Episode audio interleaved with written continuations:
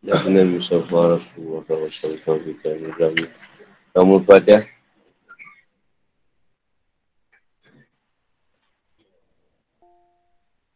Bismillahirrahmanirrahim. Nabi Syali Syali wa Syali Amri wa nu'lata min syani Yaftal kaun Ini hukum manhad al-hirabah Atau hukum Ha'ud Tarik pelaku tindakan jenayah.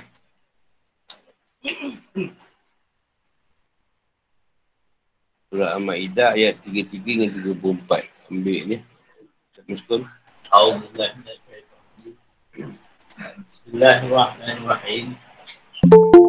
إنما جزاء الذين يحاربون الله ورسوله ويسعون في الأرض فسادا أن يقتلوا أو يسلطوا أو تقطع أيديهم أو ينقوا من الأرض ذلك لهم ذلك لهم خزي في الدنيا ولهم في الآخرة عذاب عظيم الذين تابوا من قبل أن تقدروا عليهم واعلموا أن الله غفور رحيم Hukuman bagi orang-orang yang merangi Allah dan Rasulnya dan membuat kerosakan di bumi. Hanyalah dibunuh atau disalib atau dipotong tangan dan kaki mereka secara silap atau diasingkan dari tempat kediamannya. Yang demikian itulah kenaan bagi mereka di dunia. Dan di akhirat mereka mendapat azab yang besar. Kecuali orang-orang yang bertaubat sebelum kamu dapat menguasai mereka. Maka ketahuilah bahawa Allah maha pengampun lagi maha penyayang. Dah 33 ke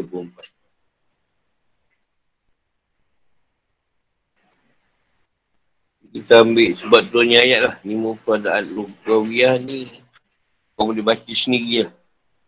Sebab benda ni sama je. Dia punya penerangan ni. Ayat ni turun berkenaan dengan Kutahud Tarik. Betul? Kutak. Kutak Utarik. Dia bukan menyangkuti orang musyrik dan bukan pula orang-orang mutad. Masing-masing dari orang musyrik dan orang mutad. Jika bertaubat, taubatnya diterima.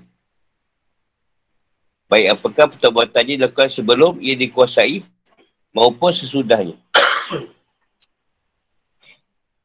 Adapun pelaku jenayah Fatah Utarik hukum had gugur dari dirinya jika ia bertaubat.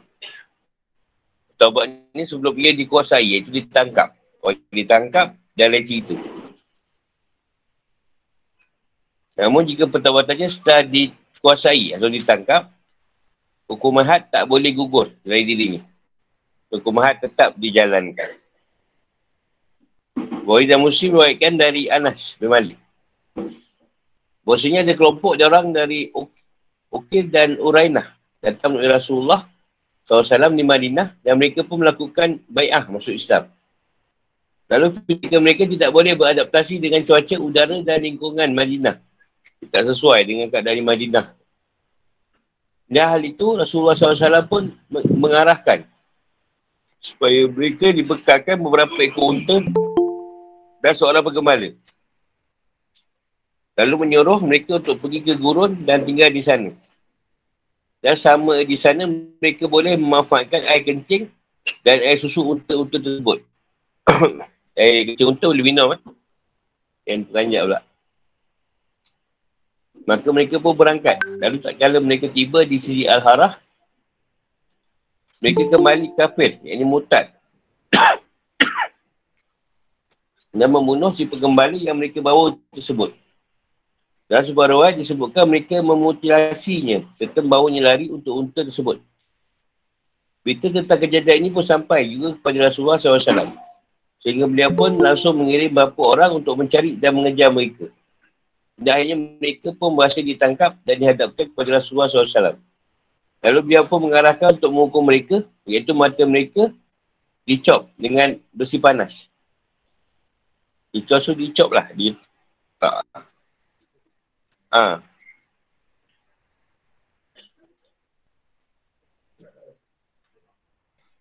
Cos tu bukan sos. Ha. Kalau orang penak disebut cos. Cili sos.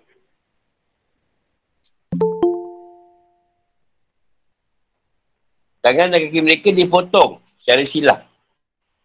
Dan mereka dibiarkan hingga mati. Lalu turunlah ayat ini.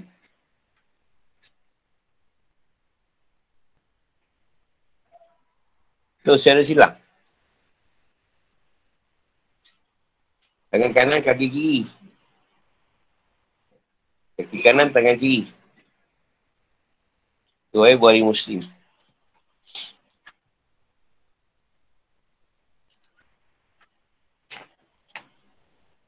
Ada juga keterangan yang menyebutkan berkenaan dengan kaum Hilal bin Uwaimir Al-Asami. Dia buat perjanjian antara dia dengan Rasulullah SAW. Dia buat perjanjian yang dia yang ia tidak bahawa ia tidak membantu beliau dan tidak pula membantu musuh beliau. Dan bahawa jika ada orang Islam berpapasan dengan dirinya atau berpapasan dengan orang yang ingin menghadap beliau, ia tidak mengganggunya.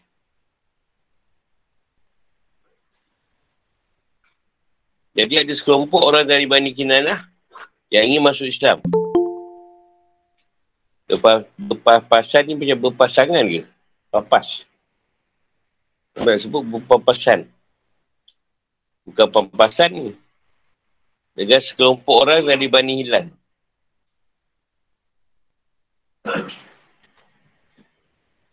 Jadi Bani Hilal ni menangkap sekelompok orang dari Bani Kinanah lalu membunuh dan merampas harta benda mereka. Dan ada juga yang mengatakan ayat ini turun berkaitan dengan sekelompok orang dari Ahlul Kitab yang buat perjanjian mereka dengan Rasulullah SAW namun mereka langgar perjanjian tersebut. Dan melakukan tindak, tindakan kata utarik dan kaum muslimin. Jadi ayat ni banyaklah banyak cerita dia. Jadi kata ayat kadang bukan satu sebab. Ketiga sebab turunnya ayat tu tadi.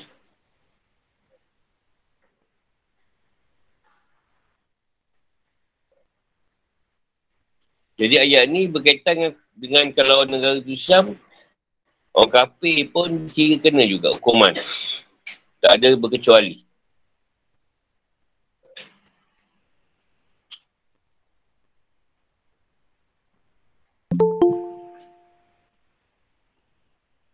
Jadi ayat ni nak menjelaskan betapa serius atau bahaya dengan pembunuhan.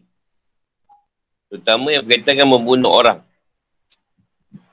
Seolah-olah dia macam sama dengan bunuh semua manusia lah. Itu yang ada turun persyariatan tentang hukum kisah. Jadi senang. Kalau turunkan ayat ni tadi, orang tahu nak hukum macam mana. Sebab tu tak mahu orang buat kerosakan di muka bumi. Asal buat hal je nak bunuh. Asal buat hal je dia bunuh. Jadi bila hukum ni turun tak ada orang yang berani nak buat jahat.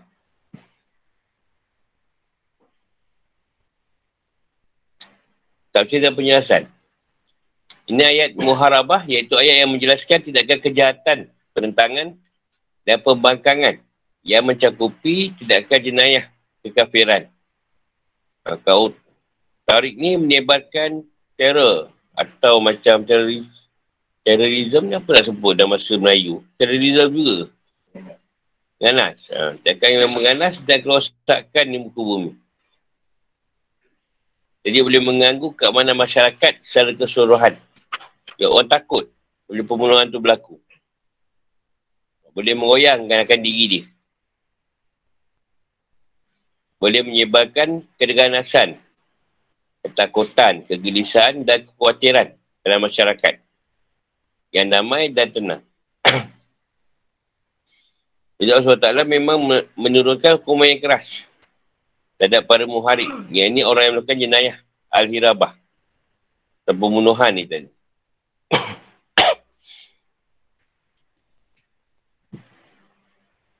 Supaya kelompok-kelompok yang memiliki kekuatan pertahanan dan daerah kekuasaan tak melakukan gangguan pada orang muslim. Juga terhadap kaum zimi. Dia tak sesuai dengan orang Islam atau orang kaum zimi, orang kafir yang ikut Islam ni, dia akan bunuh mereka. Berapa terbenda dan melanggar kaumatan mereka. Kaumatan ni banyaklah. Merogol lah, apalah. Kita tengoklah kat Bosnia ke, kat Palestin. Macam tempat Macam Syria tu dia Syiah dengan Sunni. Hukuman atau bahasa bagi mereka adalah bentuk urut. Ni bukan mengurut eh. Bukan dia hukuman dia, kau urut dia. Betul kan melikat, ah, bukan tu. Urutan dia maksudnya disesuaikan dengan kejahatan yang dilakukan. Jadi bila si pelaku melakukan pembunuhan sekaligus menampas harta benda korban, ia akan dihukum bunuh dan disalib. Kalau sekadar menampas harta benda saja, hukumnya potong tangan dan kaki secara silap. Sedangkan jika pelaku melakukan hanya melakukan keganasan tanpa membunuh dan tanpa menampak harta benda, hukumannya adalah dibuang dan diasingkan. Macam buang daerah ke, atau diasingkan negeri ke, daerah ke. Ini pendapat kebanyakan ulama' dan berimam mazhab. Sementara itu, ulama' maliki berpendapat bahawa tersebut menunjukkan pengertian at-takhir. Berikan pilihan alternatif. Hukuman ni macam kata boleh pilih. Dan kena sesuaikan ikut keadaan. Tengok pada istihad. Serta hasil penilaian dan pertimbangan kemaslahatan. Sesuai tak? Walaupun dia tak sampai mengambil harta dan tak pula membunuh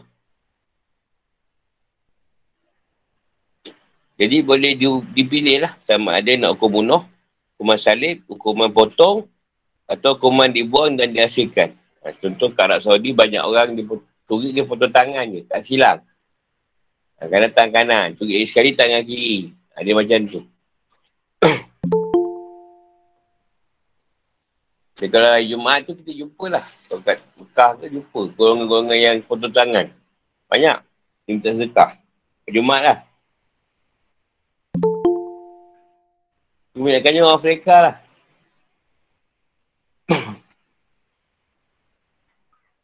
Jadi boleh pilih empat bentuk hukuman. Iaitu imam boleh pilih, imamnya atau ketua, boleh pilih hukum potong tangan dan kaki secara silang atau bunuh. Atau potong tangan dan kaki secara silang dan salib, atau hukuman salib saja. Atau hukuman bunuh saja. Untuk pelaku khusus yang satu ini tidak boleh hanya menghukumnya dengan hukuman potong tangan dan kaki secara silang saja. Tapi harus ditambah dengan hukuman bunuh atau salib. Kerana kejahatan dilakukannya adalah pembunuhan dan perampasan harta. Sementara itu, Asyahiban dua rakan Imam Abu Hanifah, iaitu Muhammad dan Abu Yusuf, mengatakan untuk pelaku, untuk pelaku khusus yang satu ini, hukumannya adalah hukuman bunuh dan salib saja. Tanpa ada hukuman potong tangan dan kaki secara silang. Dapat Imam Abu Hanifah. Kalau berlaku hanya melakukan pembunuhan saja, mereka dihukum bunuh. Jika mereka hanya menampak harta benda saja, mereka dihukum potong tangan dan kaki secara silap. Jika mereka hanya melakukan keganasan saja, maka hukumannya adalah mereka dibuang dan diasingkan.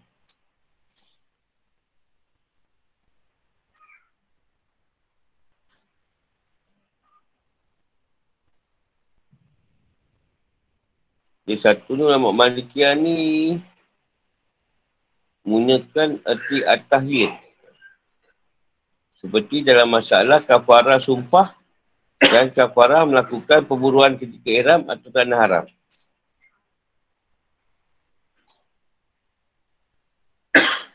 Seperti itu dari pendapat majoriti ulama' adalah sebagai berikut.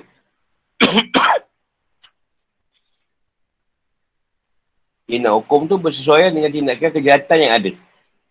Nak tambah ke atau nak kurangkan hukuman tadi, sesuaikan. Dengan berat atau ringannya bentuk kejahatan yang dia buat. Buktinya adalah imak, imak umat bahawa para pelaku kata utarik jika mereka merampas harta benda juga sekaligus membunuh. Hukuman mereka tidak hanya dibuang dan dihasilkan saja. Jadi ikut kesesuaian. Dua, tahir atau alternatif. Pilihan alternatif. Ha, ikut macam mana kafarah sumpah dan kafarah melakukan perburuan ketika iram atau tanah haram. Ikut sebab dia. Kalau sebab tu berbeza-beza, maka tahiyat ni boleh dilakukan. Seperti ayat, wajukan lain, kau boleh menghukum atau buat kebaikan, iaitu mengajak beriman pada mereka. Al-Kahfi, 86. Mana ayat ini adalah, adalah ada kalinya kamu mengazab orang yang engkar dan zalim. Dan ada kalinya kamu buat baik kepada orang yang beriman dan beramal soleh. Jadi yang dimasukkan dengan at-tahir kerana perbezaan sebab diikuti dengan perbezaan hukum untuk masing-masing bentuk yang ada.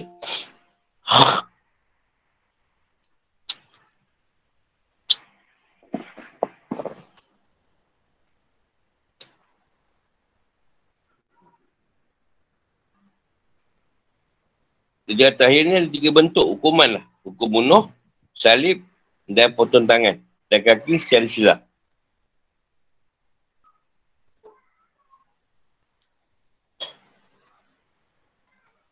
Sebab dia lakukan ni perkara yang mem- diibarat memerangi Allah SWT dan Rasulnya. Dan memberi gambaran pengertian at-tahwil dan atas ni. Betapa mengerikan dan buruknya perbuatan itu. Sebab nak beri faham bahayanya perbuatan jenayah tu.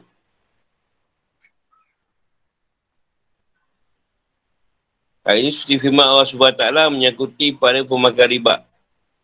Jika kamu tidak melaksanakannya, maka umumkanlah perang dari Allah dan Rasul. Kalau dia tak buat, kita perang. Yang diutuskan oleh Allah dan Rasul ni. Oleh kerana itu, kata-kata memerangi Allah SWT bukanlah menurut makna hakikatnya. Kerana Allah SWT tersucikan dari berada di satu arah dan tempat. Sementara Al-Muharabah atau peperangan berarti masing-masing dari kedua belah pihak yang berperang dalam keadaan berhadapan-hadapan. Itu hanyalah ukapan majas tentang makna menentang dan membuat Allah SWT muka.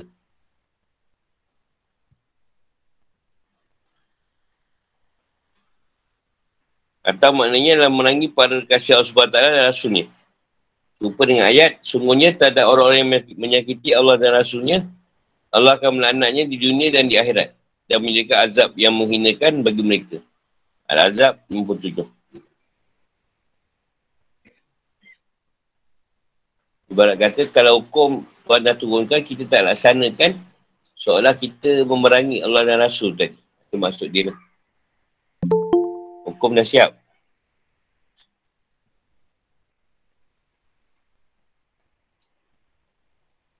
Satu kelompok boleh disebut sebagai kelompok muharib. Yang ni penyamun. Atau bandit. Bandit ni penyangak juga. Penjenayah lah.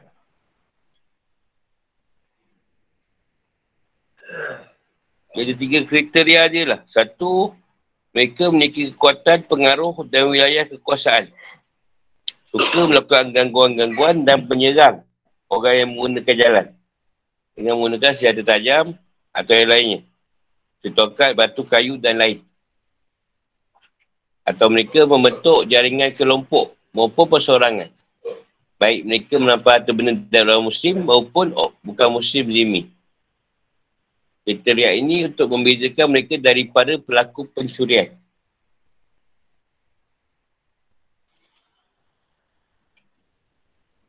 Dua aksi kata kata oh tarik di penyamun. Pembegalan ni apa? Penangkapan ni.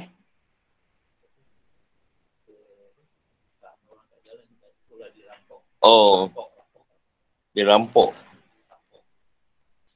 Jadi dilakukan di wilayah di, di wilayah Darul Islam. Ni wilayah orang Islam lah. Kalau kata Imam Bonifah, Aksi itu dilakukan di luar kawasan pemukiman penduduk di wilayah-wilayah perbatasan. Atau satu daerah dengan daerah lain atau di padang gurun. Kerana jika terjadi dalam kawasan pemukiman penduduk yang ramai, korban boleh minta tolong kepada orang-orang. Jadi, berjaya ulama membezakan perkara itu dilakukan di dalam kawasan wilayah berpenduduk ramai atau di luar kawasan wilayah berpenduduk. Ha, kalau ikut cerita Al-Muharabah, tak kisah kat mana pun jadi, hukuman tak sama. Tiga, mereka merampas harta benda secara terang-terangan. Tiga, mengambil harta benda secara sembunyi-sembunyi dan diam-diam. Ini macam scammer kot.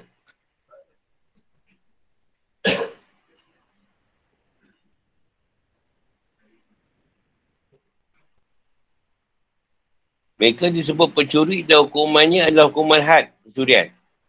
Iaitu potong tangan saja. Jika mereka menculik seorang dan melarikan diri, mereka disebut pelaku itihab dan tidak ada hukuman potong tangan atas mereka. Jika mereka menilai sesuatu dari suatu kafilah atau mengasapnya, mereka tidak dikenakan hukuman had pencurian dan tidak perlu hukuman had al-hirabah.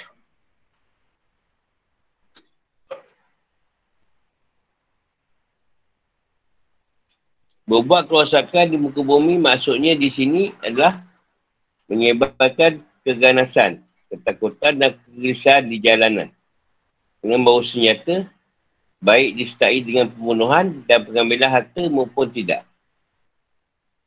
Adapun hukuman ma'arif, muharib seperti disebutkan dalam ayat ini adalah adalah ada bentuk hukuman dunia dan bentuk hukuman akhirat. Hukuman dunia ni ada empat macam lah. Satu, hukuman mati. Kedua, hukuman had tanpa disalib. Jika mereka hanya membunuh saja. Hukuman mati ni tak boleh digugurkan dengan adanya pengampunan dan pemberi maaf daripada wali korban. Yang ambil daripada kata an yukatalu. Jadi kalau kalau dihukum bunuh, orang yang apa, keluarga itu korban tidak boleh maafkan. Maafkan pun hukuman tetap bunuh. Ha, dia tak ada ni. Tidak boleh ditukar hukuman tu. Dia tak boleh lepas lah hukuman bunuh tadi. Jadi kaum muslimin harus bekerjasama dalam menegakkan hukum untuk merangi para muharib dan mencegah mereka dari melakukan aksi mengganggu dan menyakiti kaum muslimin. Dua hukuman mati disertai dengan penyaliban. Jika mereka membunuh dan merampas satu benda. Salib dan mati, hukuman mati. Tiga, potong tangan dan kaki secara silang, iaitu potong tangan dan kaki kiri. Jika mereka mengambil harta benda saja. Tanpa pembunuhan. Empat, dibuang dan diasingkan jika mereka hanya menyebarkan keganasan dan ketakutan saja tanpa membunuh. Dan tanpa mengambil harta benda. Ha, ni buang, buang daerah lah. Buang negara ke buang negeri ke. Hukuman salib dilakukan di atas sebuah kayu atau balak kayu yang ditanam tegak. Seluruh tubuh terikat pada kayu. Dan di bagian kaki diberi tempat injakan, tempat berpijak.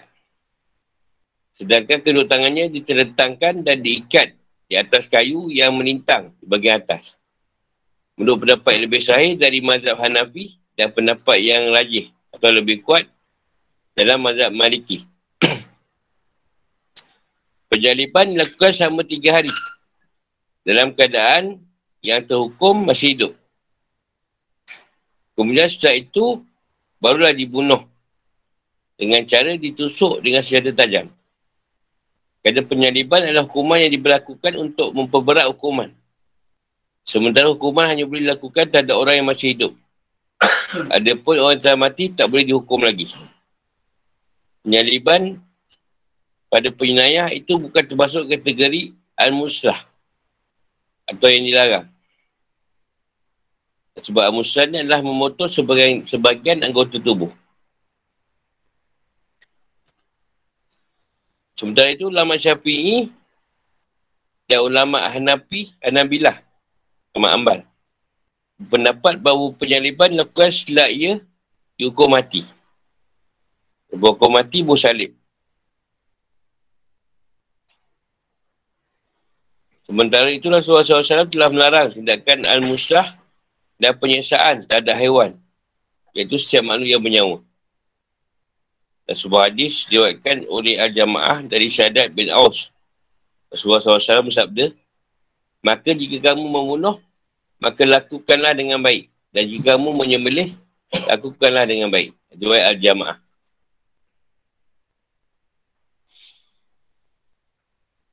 Tujuan dari penyaliban terhadap si, si terpidana atau si penayah tadi setelah dihukum mati terlebih dahulu adalah menjadikannya sebagai contoh dan diketahui oleh banyak masyarakat supaya boleh jadikan pengajaran bagi yang lain.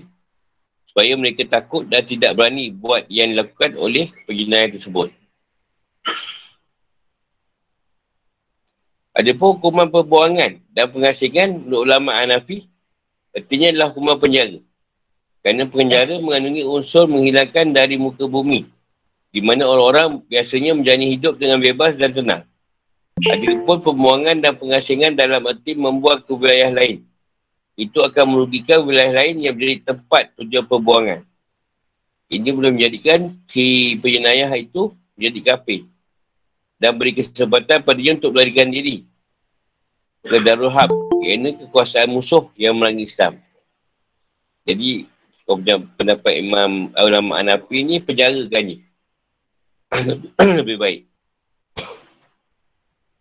Kalau ulama Maliki punya pendapat, pembuangan dan pengasingan adalah mengeluarkannya dari wilayah di mana ia tinggal ke wilayah lain yang jarak antara kedua wilayah mencapai jarak mengkasar solat iaitu 89 km. Lalu di wilayah pembuangan itu, si penyayah di penjara. Sampai nampak ia benar-benar bertaubat dan kapuk. Kapuk ni bukan kita kapuk. Ah, ha, dia bertaubat tu. Dia, dia sebut sama, kapuk. Kapuk kita kapuk.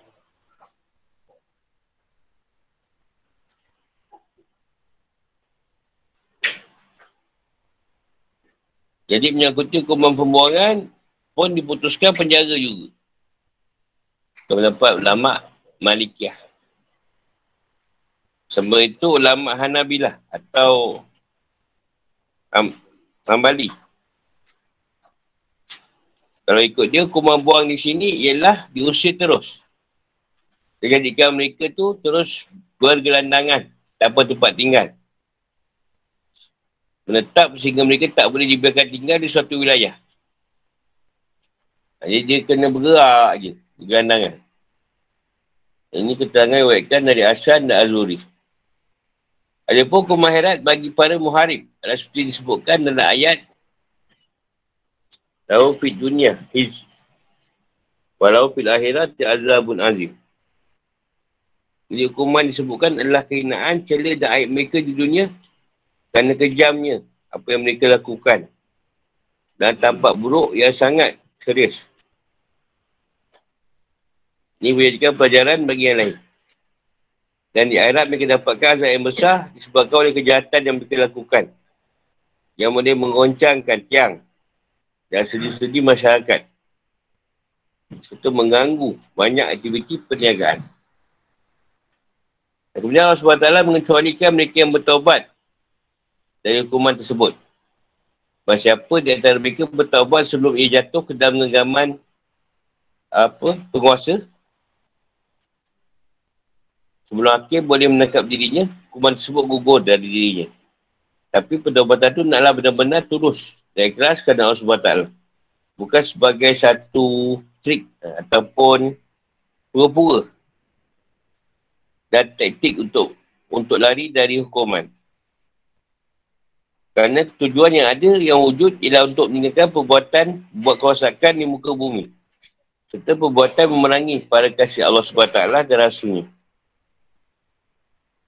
Ketahuilah sungguhnya Allah SWT maha pengampun terhadap dosa-dosa mereka.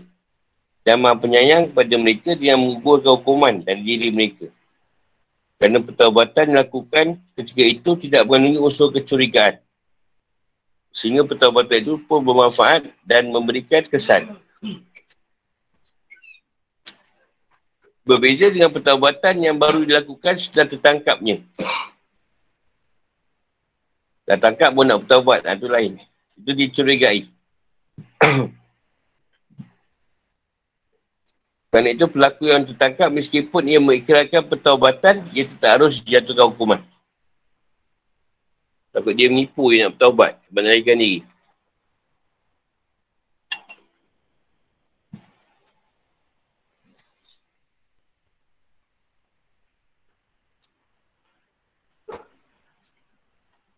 Namun pertaubat itu hanya menggugurkan apa yang menjadi bahagian dari hak dari hak Allah SWT saja.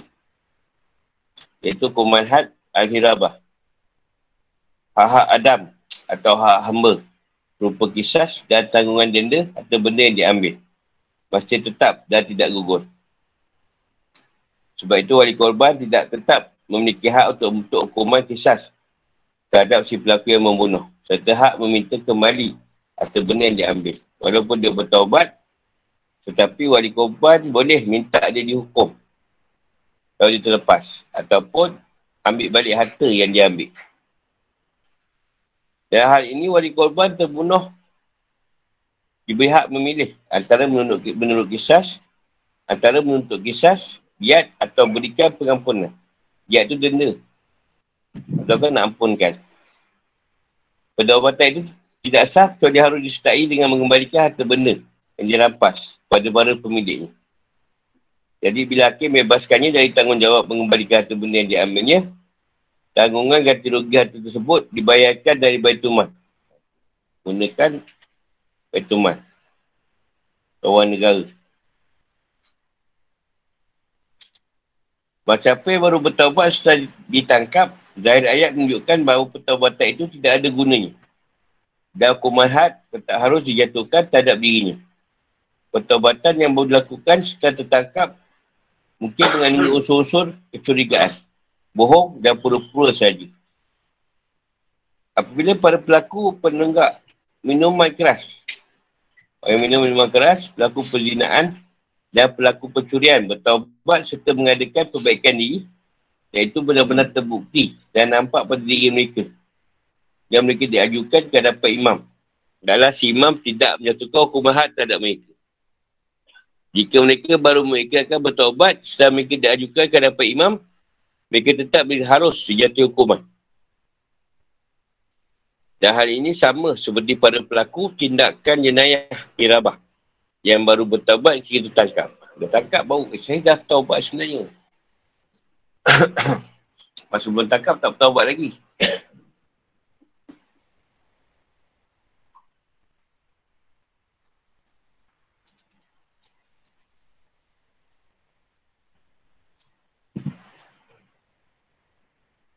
Ayat ini juga nyatakan hukum akhirat bagi para pelaku tindak, tindakan hirabah berhak mendapat, mendapatkan azab dalam neraka jahannam. Kerana begitu besar dan kerasnya tindakan jenayah yang mereka lakukan. Dan ayat ini hukuman dunia hanya disebut sebagai kehinaan, aib dan arang di muka, di muka, di muka dia. Padahal hukuman yang juga mengandungi bentuk azab bagi mereka. Bagi hukuman akhirat hanya disebut sebagai azab yang pedih.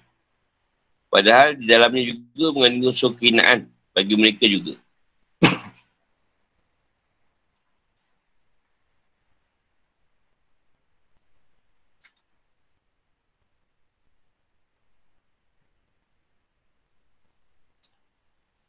Dia ambil hadis riwayat tuan lima musim dalam sahih dari Ubadah bin Samit. Siapa yang melakukan suatu dari kemaksiatan-kemaksiatan ini, lalu ia pun dihukum kerananya, hukuman itu adalah sebagai kafarah baginya. Dan siapa yang mengajarkan suatu dari kemaksiatan-kemaksiatan tersebut, kalau Allah SWT pun menutup-nutupnya, maka perkaranya terserah padanya. Jika berkendak, maka Allah SWT akan mengampuninya. Dan jika berkendak, maka Allah SWT akan mengazabnya. Ada pun hukuman bagi, para pelaku yang bertaubat sebelum mereka tertangkap, maka sama seperti hukuman para penjenayah biasa lainnya.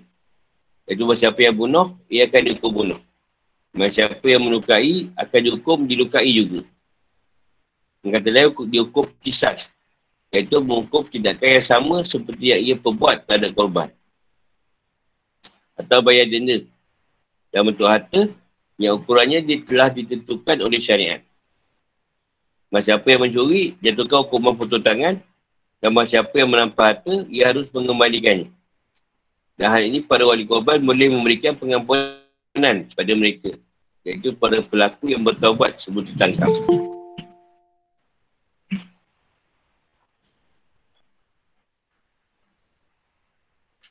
Tak soalan?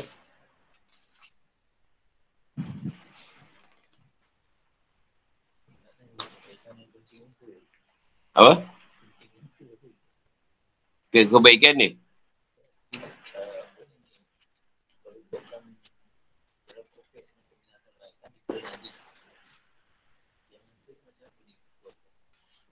Sebab unta ni susah nak kencing. Dua bulan eh, dia kencing sekali. Ha. Terus sekali dia kencing. Unta tu. Ha. Dia tak ajar kita kencing sehari berkali. Saya tahu paling cepat dia kencing tiga bulan sekali. Itu paling cepat lah. Tu mungkin untuk Australia kot. Orang Arab lama. Berijak setahun. Itu yang kencing dia dia jadi ubat. Jadi orang kita tahun 2017 ramai lah yang beli. Tapi tak ramai yang bagi minum.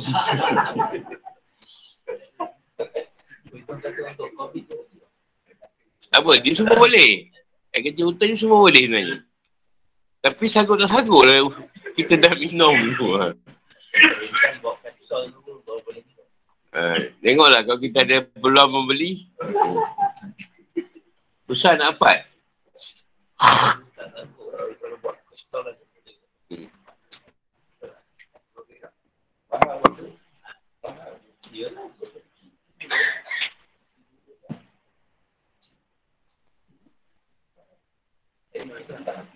Dia tanya saya juga. Dia tak sanggup. Kalau nak minum, minum lah. Tak nak. Dia punya bau, ya Allah. Sedap sangat pun dia tu. Ancing tu. Oh, setahun sekali kecil. Dia punya kompos tahun, dia bau. So, itu boleh ada. Itu mungkin boleh.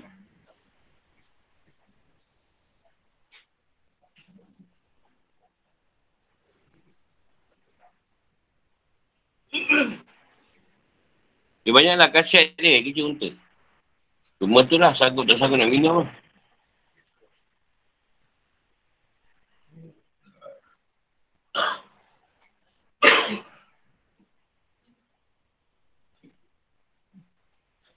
Dia kencing datang yang boleh minum tu je satu. Yang kencing unta. Yang tak boleh. Yang tu haram.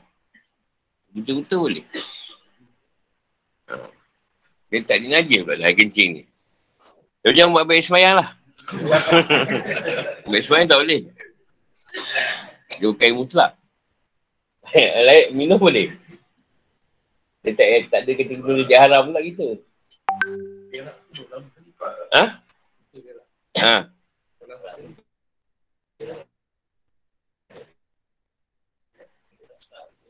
Berak bukan selalu. Kecil susah.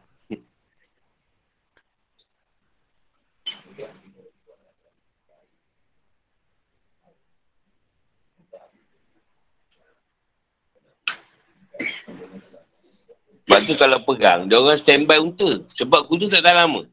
Kuda kalau dalam masa dah 6 bulan berjalan, dia mungkin mati. Unta maintain lagi. Ha, sebab tu unta kena standby kau perang.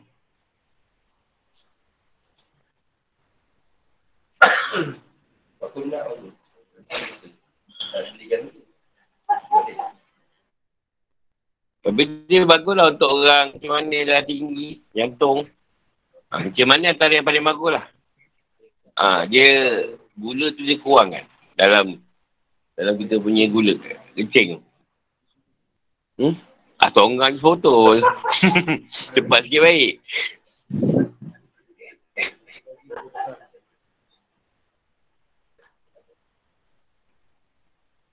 Jadi Allah berikan hukuman yang keras ni bukan apa. Sebab nak nak kita takut. Nak buat benda-benda yang rosak ni tadi.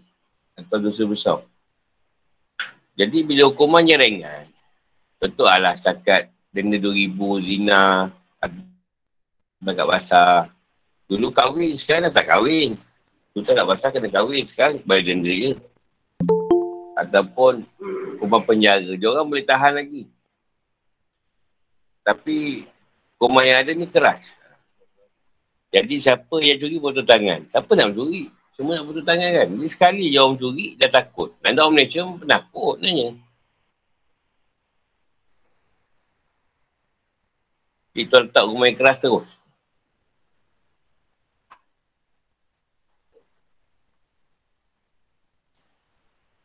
Kalau kau tumbuk muka dia sekali, lesam, kau pun kena tumbuk. Sekali tempat mana? Sini. Ha, sini jugalah. Ha. Tapi tengok, dia pakai buku lima tak masa tumbuk. Kalau buku lima, kau kena pakai buku lima. Islam ni adil. Allah ni adil. Satu sen pun kira.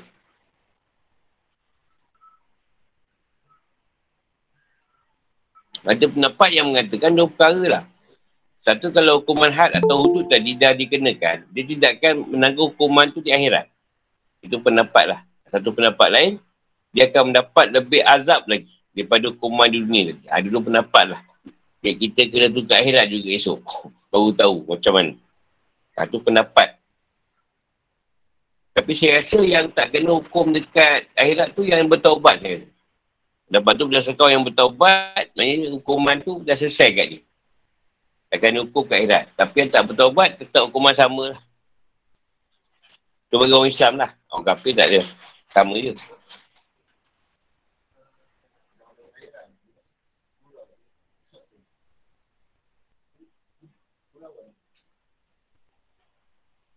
Bila contoh nak pula bila ni pada bapak kau, pada bapak aku. Kan sama tu, adil lah tu. Ha. Ni pada, pada bapak aku je, bapak kau mana?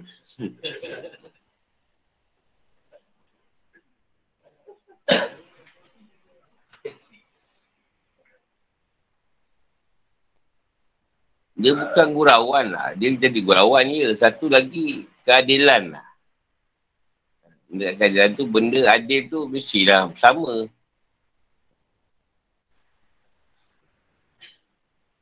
Dia masalah. Kalau kau curi spendor lah.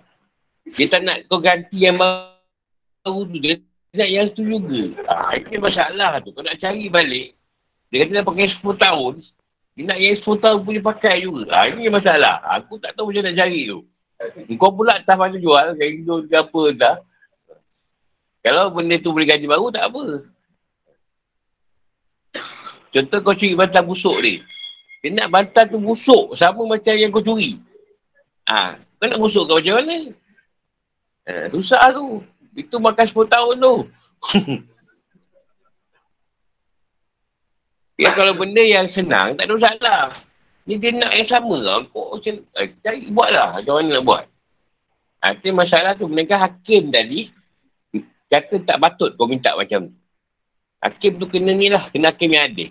Yang faham ni tak boleh kau minta macam 10 tahun. Dia makan orang lain. Jual. Sebab benda ni dia kata kena adil tu hakim. Saya dah 10 tahun jadikan bandar tu busuk. Ha. Jadi saya nak benda yang sama. 10 tahun ni cerita. Hakim kena pandai lah. Benda yang lepas jangan dikenang. Cuba lah batang yang baru. Ganti batang baru je eh. Kat dia. Senang. Hakim kena pandai. Kalau hakim ni ikut cakap Si perayu ni tadi parah. Parah memang parah.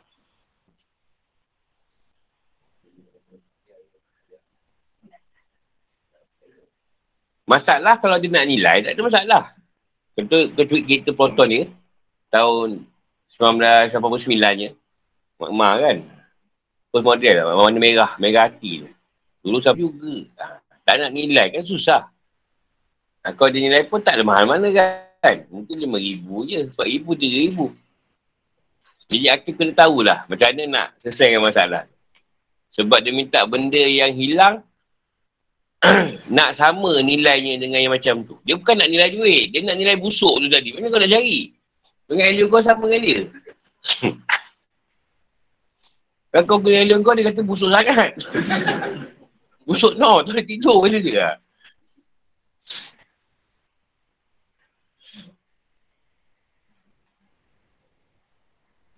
Jadi tu kena hakim. Dia kata kena hakim yang adil.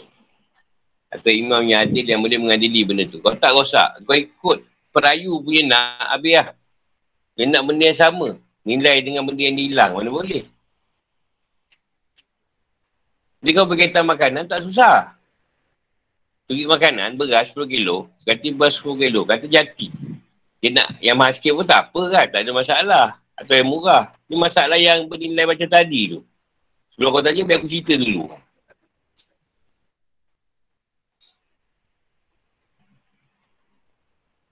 Yelah kan banyak kes bagi. Duit saudara, mrah lah. Perempuan lah banyak hilang. Kau dah, perempuan tu nak yang tu. Ya sama macam tu. Kau nak cari. Itu sama Tok Non tu. Dah store pun dah tutup tangkap.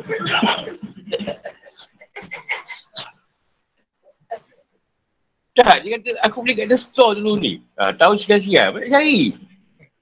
Shopee pun tak ada.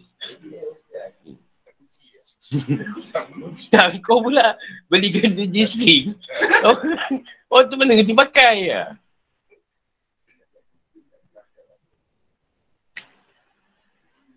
Nah masalah tu kena hakim tu pandai lah.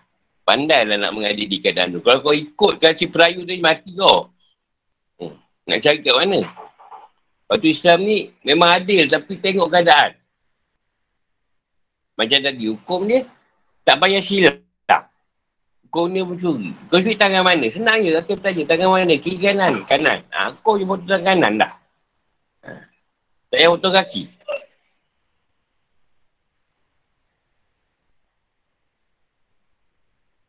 Yang salib tu sebenarnya, Allah letakkan salib. Nak tayang kat seluruh orang. Dia ni pernah membunuh. Pernah buat salah. Jadi semua orang tak tengok dia ni disalib, barulah hukuman jalan. Sebenarnya macam tu. Dipertuturkan di halayak. Bagi semua orang tengok kan. Ini yang bunuh orang.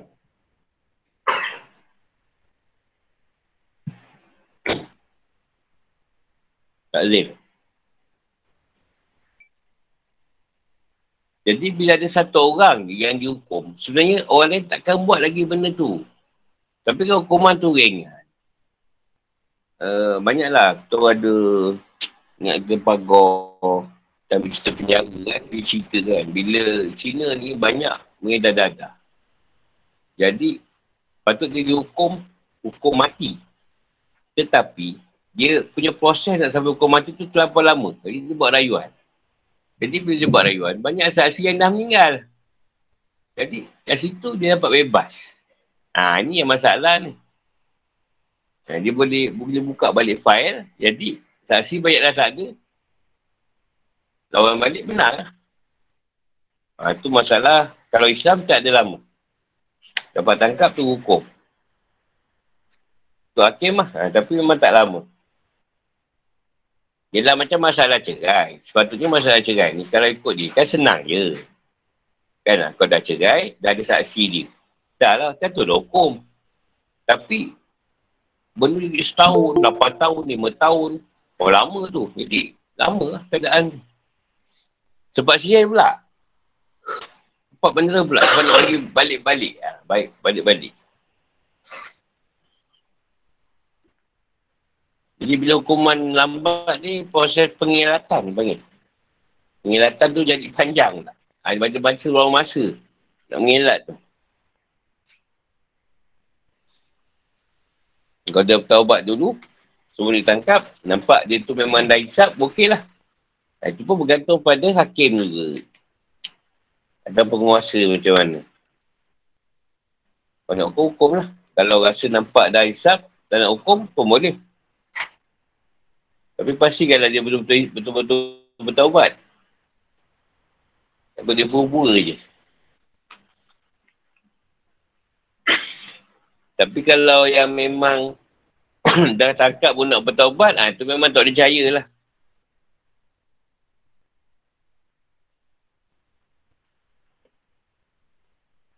Jadi ni bukan masalah kita lah. Ni masalah kepada kerajaan yang merintah.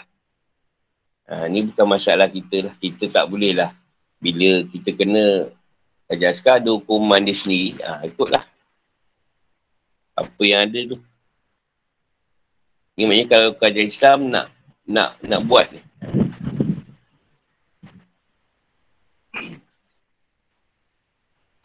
Kebaikan ni sangat banyak.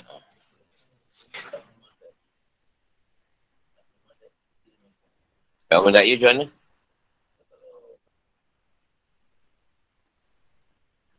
Tu lah saya kata. Masalahnya siapa yang esok dah tahu cerita ni, dapat buat keadaan Islam, dia kena ikut lah. Pentas sekarang. Sekarang ni kita tahu banyak berusukan undang-undang jajah dulu. Yang tu undang Islam ni zalim. Tapi sebenarnya bukan zalim. Sebenarnya nak beritahu, nak orang, orang jangan buat. Jadi keras.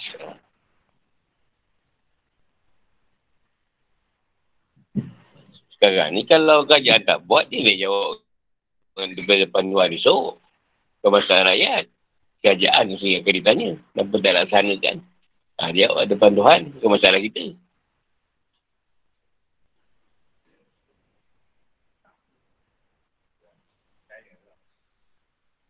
Ya, sebab tu kalau dalam hukum agama, kita ada cerita Tuhan. Jadi kalau benda tu bukanlah kesalahan dia, insyaAllah lah dia lepas. Tapi sekarang, tak ada cerita tu. Sekarang ni dia ikut bukti, saksi. Saksi pun kita pun saya tahu saksi palsu lah. Apa macam pak saksi datang tak tahu mana datang ni. Jadi dia sekarang bukan berlandaskan ketauhidan. Tak cakap apa. Allah berkendak macam sekarang. Sekarang ni keadaan. Ada ni senang. Dulu cikgu. Tak ada masalah pun nak rotan murid. Sekarang ni, cikgu pula akan dihukum. Sebab pukul murid. Ha, nak terbalik kan cerita. Bapak kita dulu, cikgu pun nak belasah, belasah lah cikgu. Ha. ha. Dia tak ngadu, diam je. Memang tak gaduh. Tak pernah pun. Saya sekali pun tak pernah gaduh. Tak ada Sebab kalau gaduh lagi teruk kena. Tak mengaji betul kena belasah. Tak apa. Mengaji. Ngaji Quran tak apa kena belasah. Eh lain kau buat jahat. Ni buat baik ni. Salah ke pom. Lama. Ni nangis. Ngaji balik. Sendu-sendu ni ngaji tu. Benar kau ni. Kemar lagi. Alah kena lagi. Sekarang tak ada. Ngadu. Hmm. Cikgu mana yang pukul kau? Eh.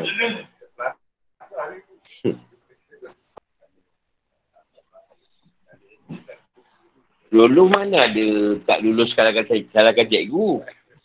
Engkau yang kena malah belajar. Sekarang cikgu tu kan tahu betul lah. Nak tak pernah ngajar.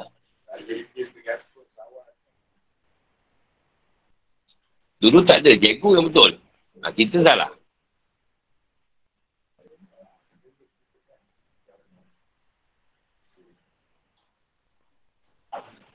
Sekarang kalau cikgu tidur, report. Kita dulu cikgu tidur. Kita jangan kacau dia. Kau jaga. Kau jangan bagi dia bangun. Kalau boleh sampai balik.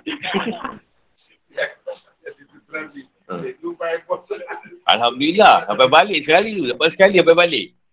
Enam setengah dia bangun. Oh, sure betul.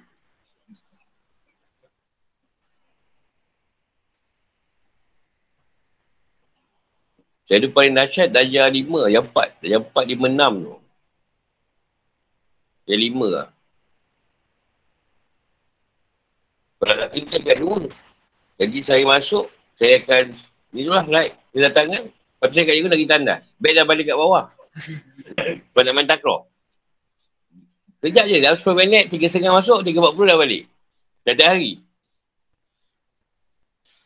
Lepas tu, isap okok. Cikgu nampak. Bagi kerja orang dia. Oh, kerja kat sana.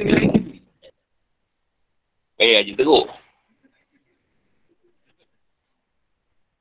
Kat sekolah isap okok kat bawah masai.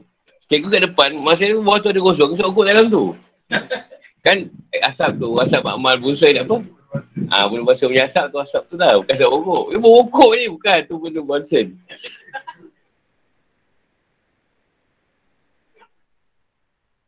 Oh, jahat tu lah.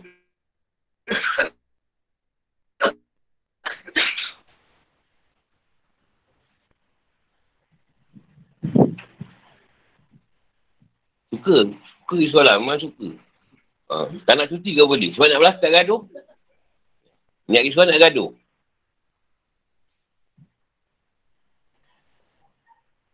Bakar tu pasal masuk di gini. Itu yang dia sepanjang kau jadi orang betul.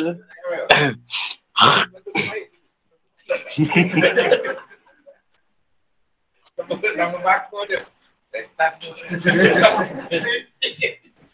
Eh, yang senang pun nak masuk di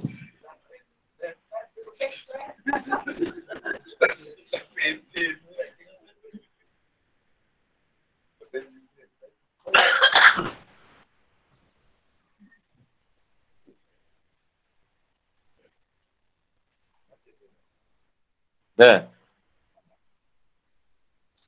Dah, dah usul juga lah.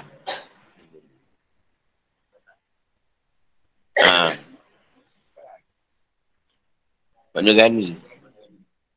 Dah, dah ni dah. Kurus lah. Apa? Kurus lah. Dia dialisis kan. Macam mana ada darah tinggi jantung. Saya pun sama ke bakar dengan dia. Ha. Jumpa dia, man, pilih je nak otak yang mana. dia tak tanya dah buat salah apa. Pilih je lah nak yang mana.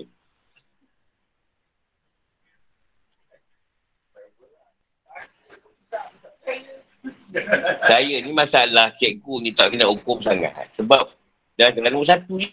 Jadi jahat pun dia mata je lah. Malah nak cakap. Apa?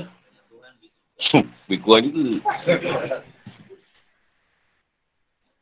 Dia bukan jahat tau. Dia jahat tu mendengar kebenaran lah kot.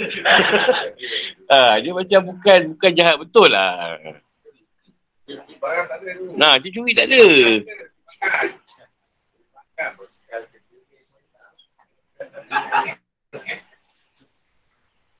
Saya jumpa tu yang dia kantin seorang ramah saya kecil. Saya kat bakal saya dulu banyak curi karipap. karipap telur.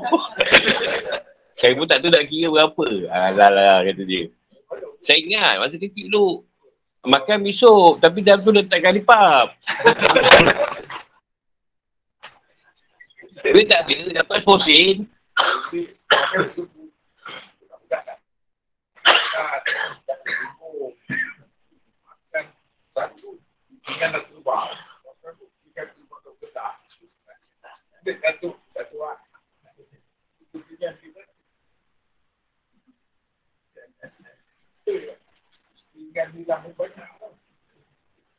Ha, ni kita cerita je kalau orang cerita lagi macam-macam ni. Ni kita cerita je. Orang lain lagi lagi teruk lah tu.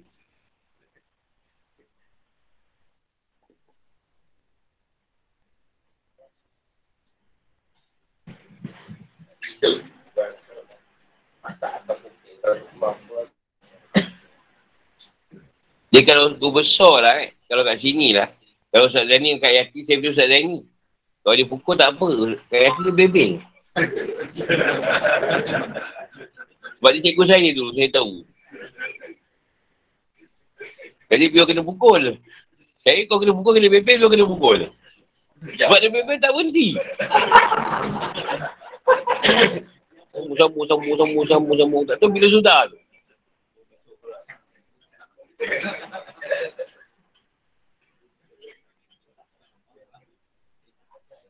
Sebab dia kena rotan, dia betul apa tau.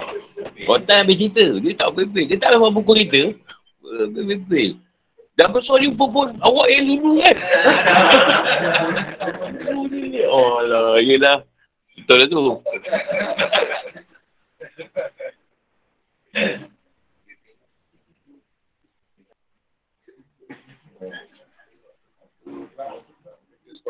Ya.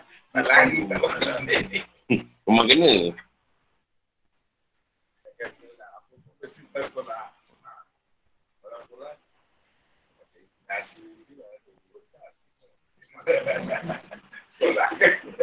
Cakap awak pun garang tu. Risau juga tu kalau dia, dia berdua tu. Banyak report ke kata dia garang. Yelah, dia memang tak pernah rotan tapi dia tengok orang. Macam Michelle dia. eh, Pedro cerita dengan saya. Dah baik sekarang lah kata dia. Ha, dulu garang ni Pedro cakap. Pedro jumpa dia peluk-peluk. Tak sangka jumpa kat sini. Michelle mana Michelle?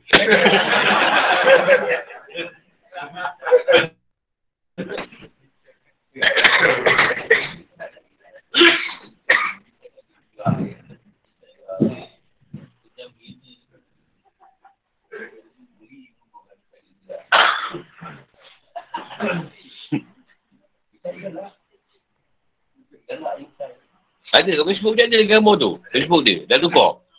Gambar tu lagi. Gambar misai lagi. Jadi misai. Gambar-gambar. Gambar bersekian sikit lah. Ha, gondok sikit macam tu. Saya simpan gambar tu. Eh, banyak lu bau-bau. Kulu kiri buat otak je.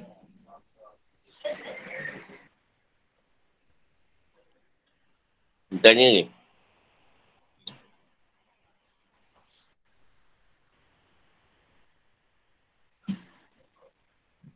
Orang kata ada soalan ni. Oh, tak ada. Sokong dah ada, dah siap. Tak tanya lagi. Boleh tukar-tukar ke? Tak boleh tukar.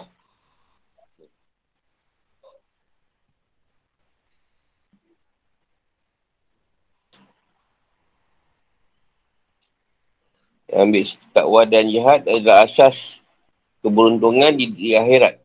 Dunia seluruhnya tidak akan boleh jadi tebusan bagi orang kafir.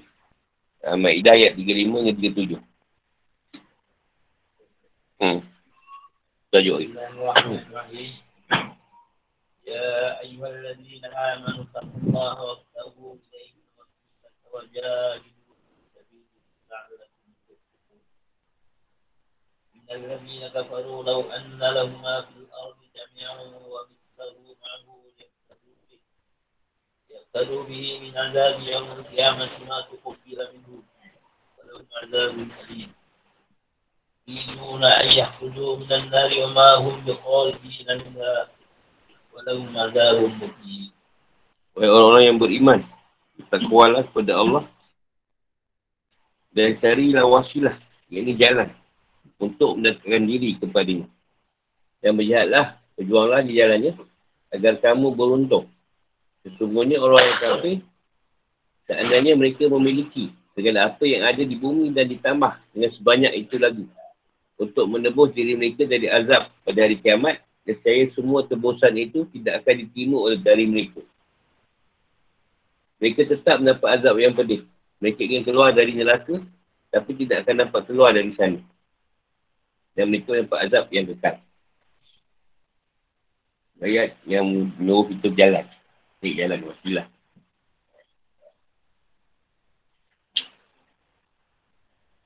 Ha, yang mu yang muka ada mukawian ni boleh baca sendiri lah. Sebenarnya wasilah atau al-qurbah. Amal ketaatan yang digunakan untuk memohon dan meminta. Boleh dikatakan digunakan untuk pengencian kedudukan atau derajat tertinggi di surga. Baik, jalan tu nak menaikkan tingkat kita di sisi Allah.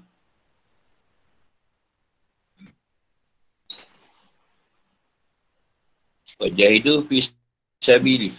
Ingatlah kamu jalan Allah SWT untuk meluhurkan agama. Dan lakum tu pelihur supaya beruntung dan sukses.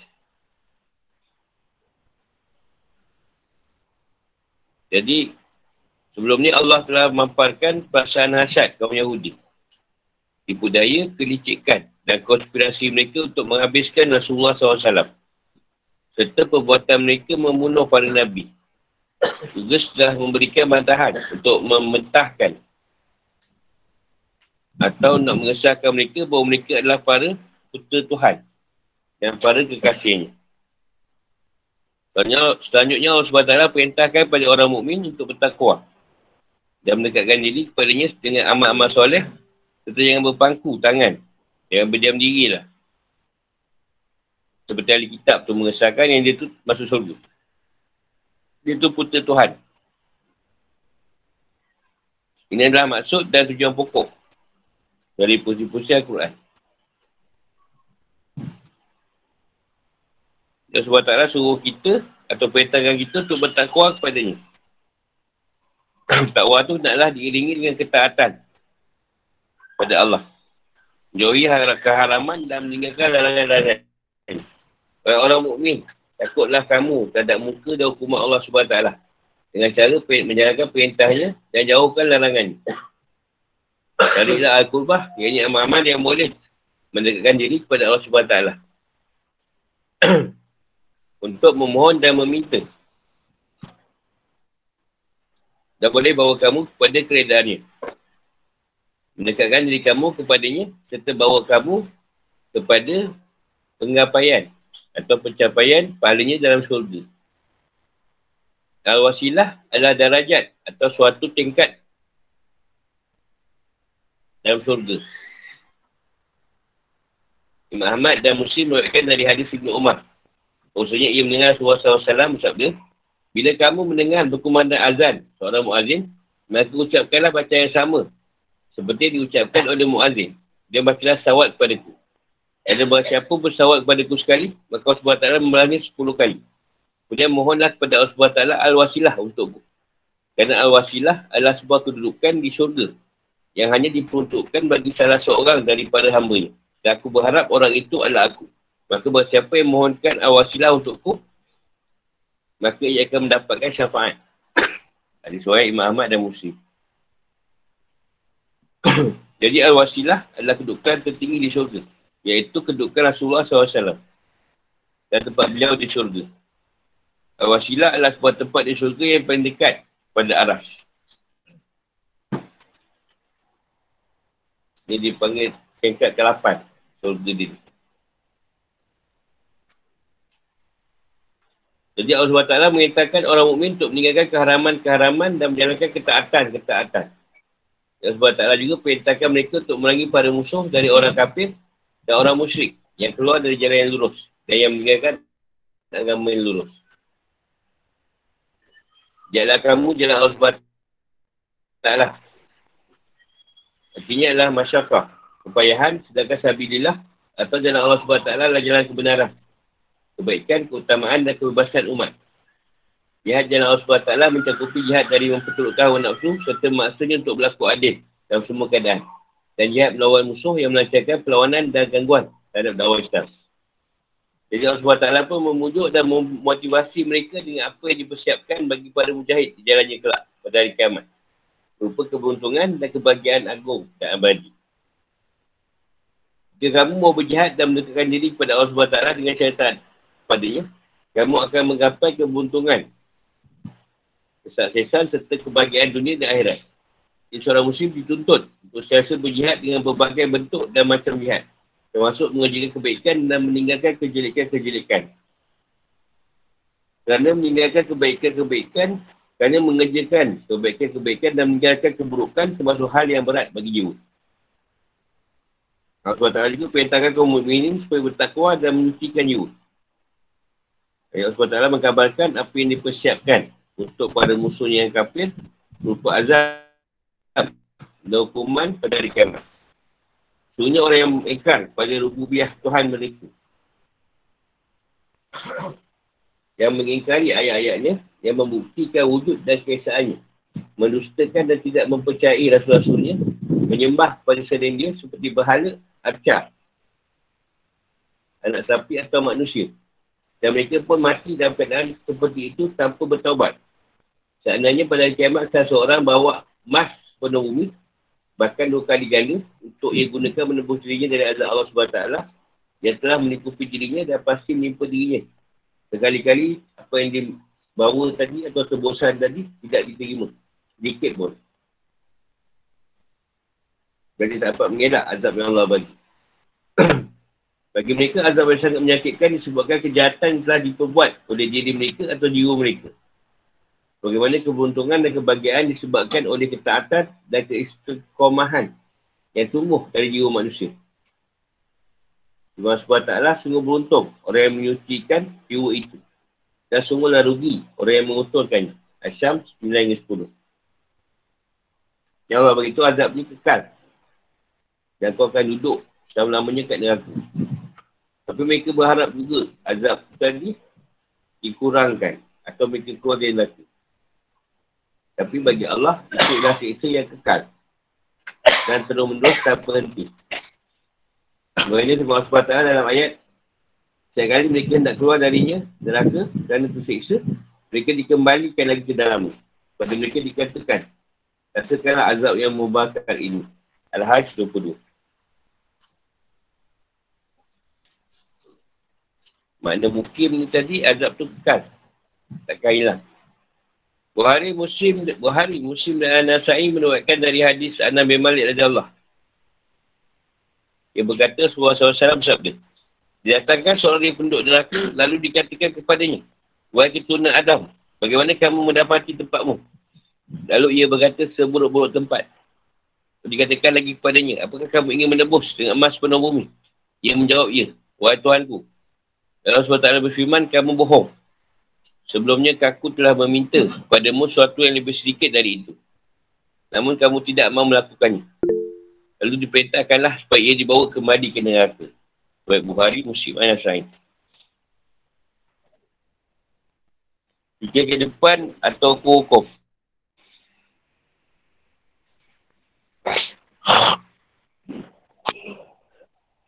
Manusia ada dua kategori. Pertama orang mukmin yang taat.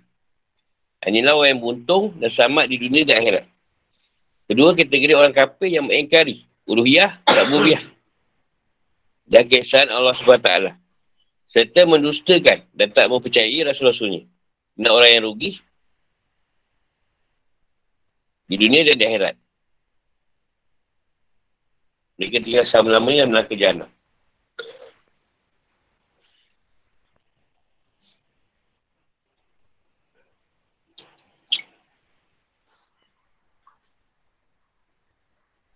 Ini yang bezakan dari Islam dengan orang kafir lah. Atau agama lain.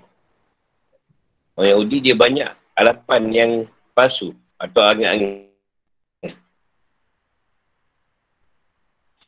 Mereka rasa mereka lah untuk Tuhan. Dan kekasih-kekasih Tuhan. Ataupun mereka rasa mereka bangsa atau umat Tuhan yang terpilih. Orang Nasrani pula meyakini bahawa Al-Masih korbankan dirinya sebagai tebusan dosa dan kemasyarakat mereka. Sementara orang Muslim berpandukan pada asas kebahagiaan, keberuntungan dan keselamatan di akhirat adalah dengan menjaga jiwa dan beri keutamaan pada amal soleh. Kekekalan ditetapkan untuk kedua golongan di atas. Orang mukmin kekal di syurga. Dan orang kafir duduk dalam neraka. Haji Al-Fakir mengatakan, dikatakan kepada Jabir bin Abdullah. Kalian, wahai para sahabat Muhammad SAW, Mengatakan bahawa kaum akan keluar dari neraka. Sementara Allah SWT berfirman, Amahum biharijin naminha. Jabir bin Abdullah berkata, kalian memutar balik ke kalimah. Kerana kalimah yang bersifat umum, jadikan sebagai yang bersifat khusus. Kerana kali yang khusus, kau jadikan yang bersifat umum. Kalau aku pun baca ayat tersebut, kesuruhan dari awal hingga akhir. Dan ternyata ayat tersebut bersifat khusus hanya untuk orang kafir. Ayat ni tadi lah dibacakan. Berkata 35 Ar-Razi. Untukkan ayat ini adalah sebuah ayat yang mulia. Yang berisikan sejumlah rahsia-rahsia rohaniah. Dan di sini pula kami singgung salah satu di antaranya. Iaitu orang menyembah Allah. Tuhan Ta'ala ada dua kelompok. Kelompok pertama, orang yang sembah Allah. Nak siapa tu? Ah, nak siapa? Tengok, tengok, tengok. Kita dalam gua je tu. Takkan nangis nak susu. Tak bapak je pun macam macam redor kat tinggi jugalah. Yolah dia. Dahsyat lah kau. Kalau aku tak boleh tahan tu.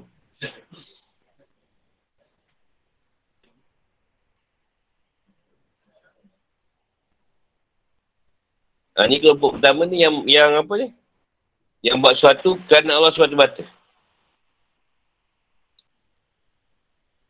Kelompok kedua, dia menyembah Allah sebab ada maksud dan, dan tujuan lain. Ha, dua kelompok. Makam atau tingkatan yang pertama itu, tingkatan yang mulia dan luhur. Maksudnya ni tingkat yang pertama tu orang yang menyembah Allah semata-mata. Ha, tu luhur. Jalan kehambaan ni pada Allah. Ikhlas dan tulus dalam makrifah kepada Allah dan mengabdikan diri kepada Allah. Sedangkan maka pada tingkatan yang kedua berada di bawah tingkatan yang pertama. Disyaratkan dengan ayat Al-Lakum Tuflihun. Atau keberuntungan. Adalah makna yang luas. Keselamatan dari setiap bentuk hal yang tidak diinginkan dan tidak disenangi serta keberhasilan menggapai setiap bentuk hal yang disenangi. Jadi benda ni banyak berdasarkan dalil atau pensyariatan istik asah atau bertawasul dengan orang-orang yang soleh dan menjadikan mereka sebagai wasilah atau perantara antara Allah SWT dan hamba. Jadi kita cerita sikit mengenai tawasul ni. Tawasul ni artinya mendekatkan diri pada Allah SWT dengan taat dan mengerjakan amal-amal yang diridainya. Ni maksud dengan ayat tadi. Kau tahu ilahi luasi lah. Ini merupakan asas agama dan kewajipan dalam Islam. Tawasul ada tiga keadaan. Pertama, bertawasul dengan Allah SWT pada Allah SWT dengan amal soleh. Ha, mereka minta jalan pertolongan. Jalan keluar dan kelapangan dengan amal soleh mereka. Tidak bertawasul dengan dia orang. Ha, dia tak bertawasul dengan manusia. Jadi tak dilakukan lagi bahawa amal soleh merupakan sebab pahala Allah SWT kepada kita. Ha, dua ni bertawasul minta pertolongan dengan makhluk. Atau mohon doa darinya. Dengan kata lain, mohon doa. Didoakan. Hal ini juga boleh. Sebab ada keterangan sahih, bahawasanya Rasulullah SAW berkata kepada Umar bin Al-Khattab. Dia minta izin dan restu beliau untuk berangkat umrah. Dia kata, wahai saudaraku, jangan lupakan kami dan doamu. Dan beliau juga menyuruhnya untuk meminta naik wasakan. Supaya mintakan ampunan untuk dirinya. Dan untuk mintakan umat beliau supaya mereka mohonkan wasilah untuk beliau. Masa siapa yang mohonkan wasilah untuk ku, maka ia berhak dapatkan syafaat. Dijelaskan dalam sebuah riwayat yang kuat bahawa Umar bin Khattab dan doa istis istisqa. Yang dipanjatkan berkata Ya Allah dulu ketika kami mengalami kekeringan maka kami bertawasul kepada kau dengan Nabi-Mu. Engkau pun menurunkan hujan kepada kami. Sungguhnya sekarang kami bertawasul dengan kepada engkau. Dengan am atau paman dari jalur ayah Nabi-Mu. Turunkanlah hujan pada kami. Iaitu bertawasul dengan doa dan syafaatnya bukan dengan diri dan ini.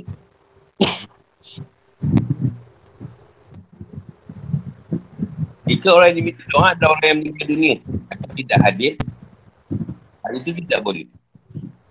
Kalau Rusi mengatakan jangan sampai ada seorang alim bimbang dan ragu. Itu adalah tidak boleh. Sebab itu adalah termasuk kebidaah yang tak benar lakukan siapa pun dari para generasi salam. Memang benar mengucapkan salam pada ahli kubur adalah disyariatkan.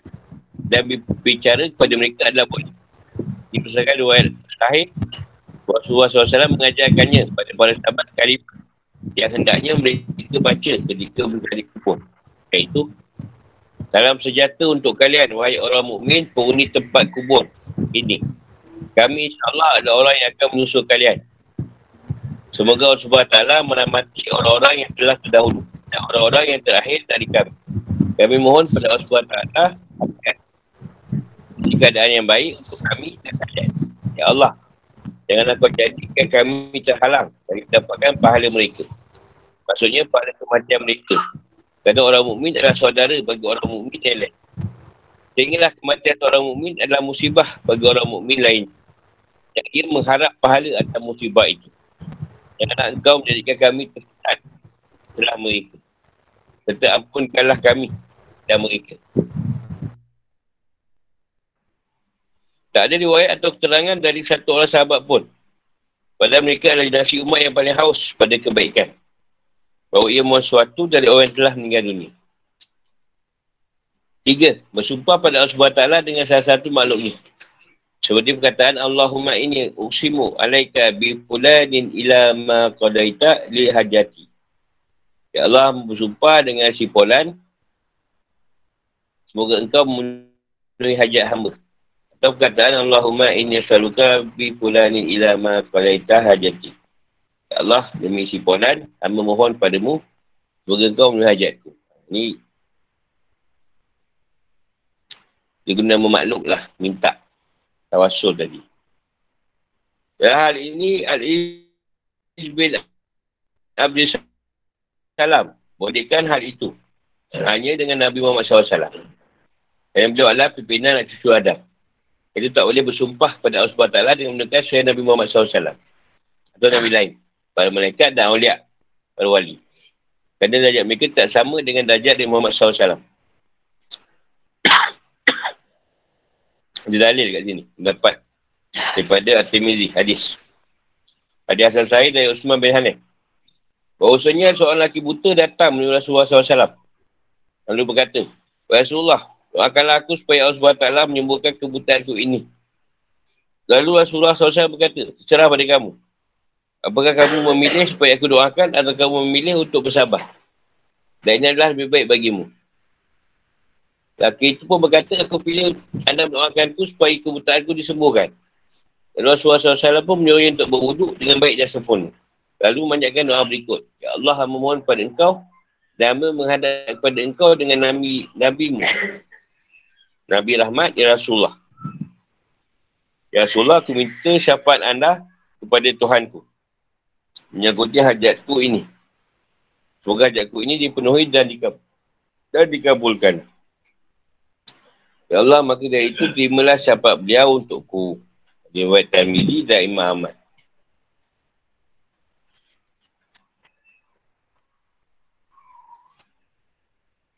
Jadi yang menalah di sini tidak mengandungi satu pengertian tentang bertawasul dengan diri Nabi Muhammad SAW. Tapi yang ada adalah bertawasul dengan doa dan syafaat Nabi Muhammad SAW. Sementara Imam Abu Hanifah dan Abu Yusuf larang tawasul dengan diri pribadi seorang. Serta bersumpah kepada Allah SWT dengan salah satu makhluknya. Ini juga pendapat Imam Ibn Taymiyah. Demikian itu berarti jadikan menjadikan doa sebagai wasilah itu adalah boleh. Bahkan dianjurkan dan disunahkan. Dalil ini menjadi alasan adanya pembuangan kata yang berkedudukan. Seperti mudah di atas. Iaitu kata-kata doa dan syafaat. Maka timbullah syafaat beliau kepada ku. Maka dalam hadis tu awal dia dah berceritakan lah permintaan sebuta tadi. Dan doa-doa maksurat dari ahli baik dan para imam tidak ditemukan doa yang mengandungi ungkapan tawasul dengan diri pribadi Nabi Muhammad SAW yang mulia. Kalau kita nak tengok keadaan doa tu tadi, dia mengandungi hal tersebut. Abu Yazid Abu Stami mengatakan isti, istirasah atau tawasul makhluk dengan makhluk adalah sama seperti istirasah atau tawasul seorang terpenjara dengan seorang terpenjara juga. Jadi para ulama membaca doa dengan kalimah yakil halki. Kerana makhluk tidak memiliki hak atas sang khalik. Ha, jadi jangan ada doa yang bertawasul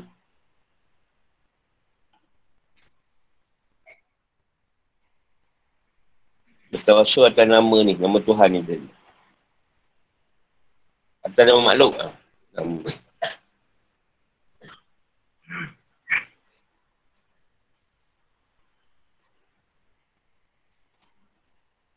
Jadi keputusan dia sepulangnya berdoa pada Allah SWT taklah saya langsung dan tanpa perantara. Sebab Allah tak perlukan peran perantara berdasarkan pengertian nas Al-Quran yang pasti. Spesifik dan eksplisit. Explicit dia apa? Yang sebut. Terperisit. Explicit. Eksplorasi.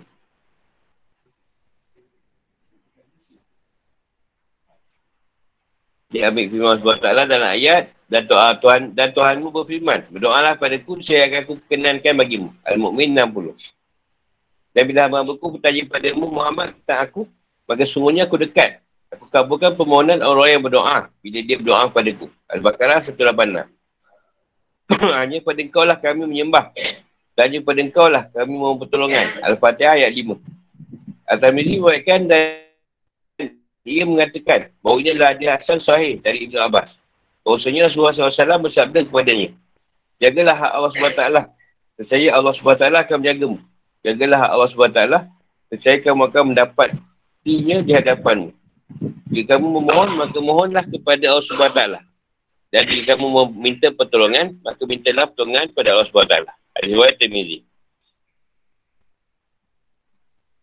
Jadi ayat 36 dan 37 tadi menentukan dua bentuk ancaman. Satu kemustahilan diterima terbosan dari orang kafir pada hari kiamat serta kepastian mereka mendapatkan azab yang sangat menyakitkan. Dua orang kafir pada kiamat selalu mengharap boleh keluar dari azab neraka. Orang mereka selalu mendekat dengan azab yang kekal. Dan yang tiada akan hilang.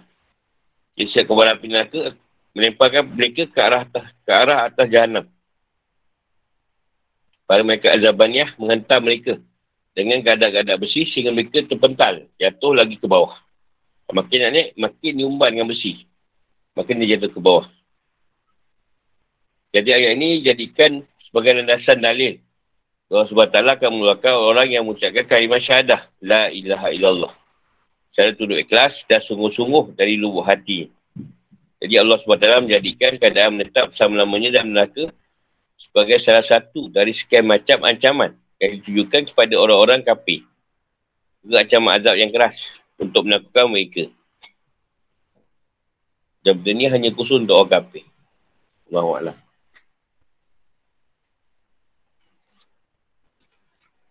Soalan depan ni, buai je. Ya orang nak habis kita makan. Ha. Apa betul nampak ha?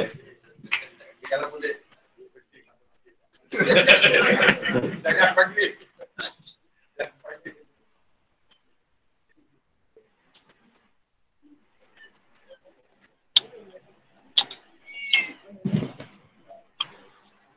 Kenapa ni? Eh?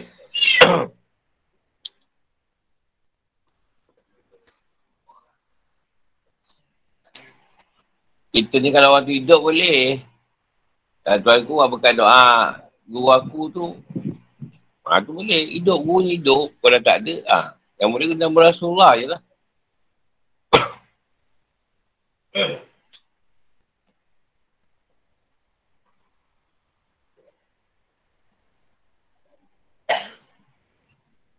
Sebab tu Rasulullah minta kita doa supaya Rasulullah digunakan tertinggi, wasilah tu.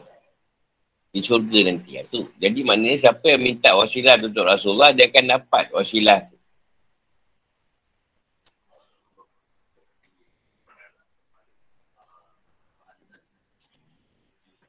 Hmm. Ah, ha, itu doa. Warak bagi dawat kita mati wassalatul qa'imah. Sayyidina Muhammad dan ya, Tawal pagi lah. Sampai habis lah.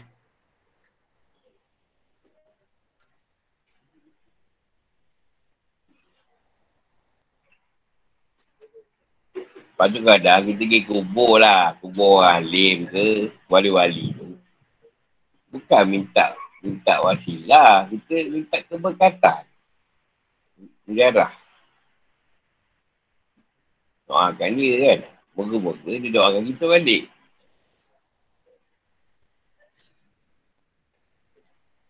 Masalah sekarang, dia minta doa kat kubur tu. Pada yang nampak saya Ismail lah pulau besar. Ada ajak je buat kat kubur.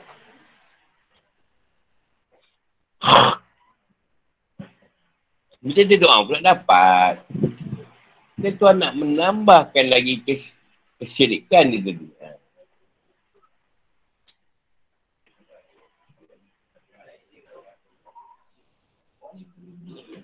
Apa?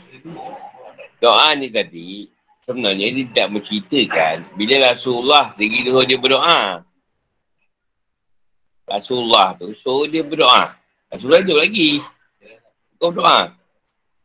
Atas nama aku lah kat situ. Ha, dia doa kat situ. Ha, jadi kalau kata kita, orang dah berjalan. Kan dah kategori pertama. Yang kita buat semua dah memang botakkan Allah. Ha, minta kat Allah direct lah. Kenapa kita perlu berlandaskan macam si buta tu? Kan dia kata dua kategori. Satu Islam yang botak buat semua kan Allah. Satu lagi, sebab nak rezeki. Sebab nak hidup senang kan. Dia ada dua keadaan orang ni kan. Siapa yang mendasarkan, itu tak salah juga. Dia minta Allah untuk untuk ni. Ha, satu lagi bontang. Ha, dia minta pada Allah direct.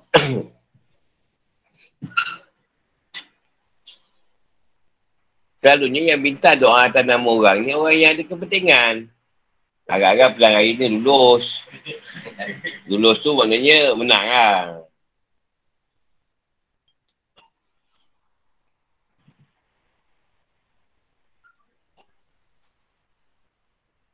Dan tak salah lah macam tadi Rasulullah Sayyidina Umar. Doakanlah kami, kata dia kan. Lagi sana, jangan lupakan doakan kami, jangan lupakan kami. Ini tak salah orang kita murah ke apa, minta kita berdoa. Kan? Yang main tak doa, tak salah. Rasulullah sendiri ada keadaan yang macam tu.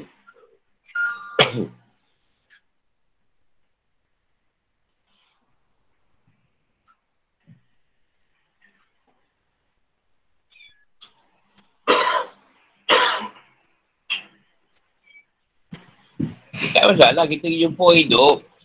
Orang lain lah kalau jumpa guru ke siapa ke. Minta doakan saya. Tak apa dia orang dah mati tu. Masalahnya.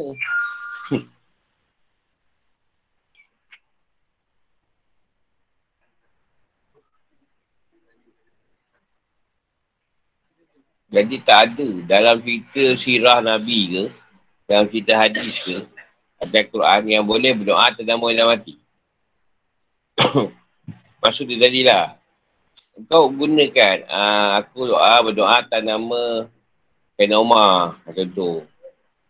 Uh, maknanya orang yang dah tak ada. Rasulullah boleh. Sebab dia tu, yang tu utama lah. Ada pendapat mengatakan nama Rasulullah boleh. Tapi selain tu tak boleh. Orang yang mati yang dah tak ada lah. Uh. Tak ada satu nas atau dalil yang mengatakan boleh.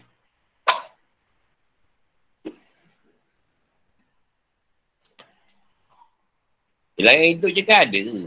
Kita cari yang hidup.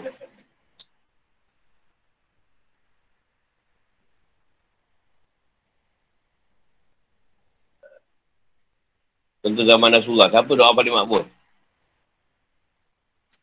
Rasulullah lah. Siapa paling makbul doa?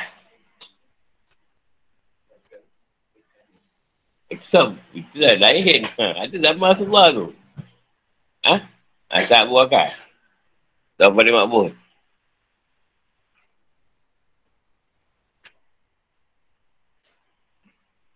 Kalau sekarang ni tu yang kena minta doa dia Sayyidina Ali dengan Sayyidina Umar.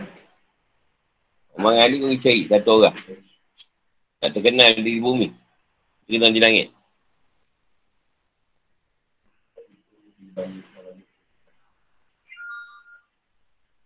Alah dia sebenarnya kita ni bukan dapat doa lah. Doa, doa ya. Perubatan. Ada part kau boleh buat orang, ada part tak boleh. Ada part orang lain. Dengan kau juga, ada orang lain. Ha, tu kat situ boleh tengok. Padahal kau boleh. Part ni kau tak boleh. Kena orang lain yang buat. Part ni kau tak boleh, orang lain buat. Ha. Tapi ada part lain kau boleh. Itu ke doa.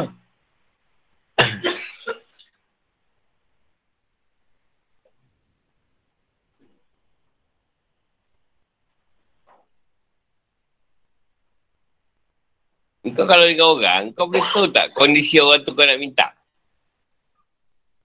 Kau boleh tahu. Kau time macam ni, tengok lain macam, kau jangan minta tu. Kena kau. Kau tengok dia PPI, ah, ni ada Chan. Ni ada Chan minta ni.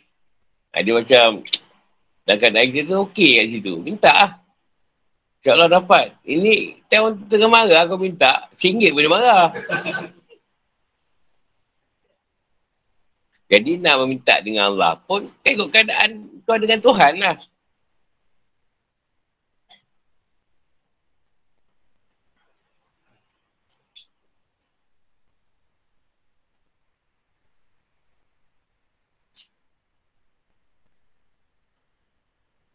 Ada perkara, kau tak doa pun dapat. Apa syarat dapat? Kau pun tak tahu kan? Ha, tanya Tuhan sendiri. Mana aku tahu.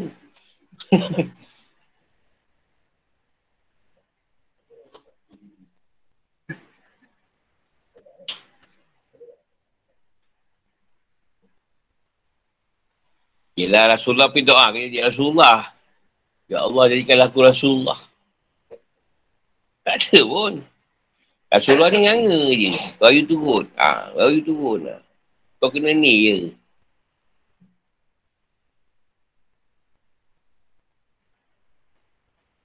Janganlah banyak masalah dengan Tuhan. Bila kau tak buat banyak masalah, senanglah. Kau minta. Kau tak minta pun dia bagi. Dia kesian dengan kau. Tuhan dia kesian, mana belas. Sial tengok dia. Tabur. Dia bagi.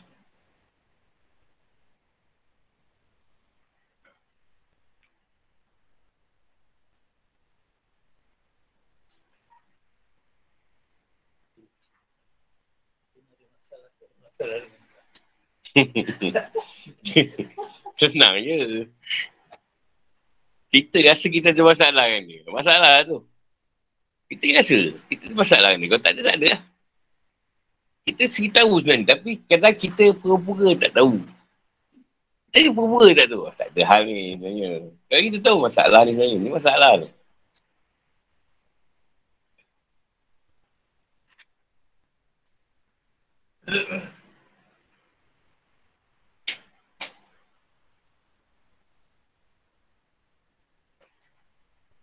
Pertama eh, kita ni kadang pada saya lah. Uh, watak kita itu, tu lah watak. Eh, contoh watak kita je macam tu, watak kita. Kata mengadu je kerah, itulah wataknya. Oh, tukar-tukar. Dah kita kena tegur, tegur lah. Tapi kita, kita nak cari reda orang. Buat baik dengan orang. Bila mengajar supaya orang suka kita lah. Padahal tak kerti melawak. Belajar pula nak belajar lawak belajar. Sebab nak orang suka. Bila lawak tu, bila orang suka aku, tak ada. Aku cari reda orang. Aku cari reda orang, bila apa orang nak suka, tak suka. Aku sampaikan kebenaran. Itu lah dia. Dia apa kau, kau nak datang, kita datang, tak kau lah. Salah, tak salah. hmm.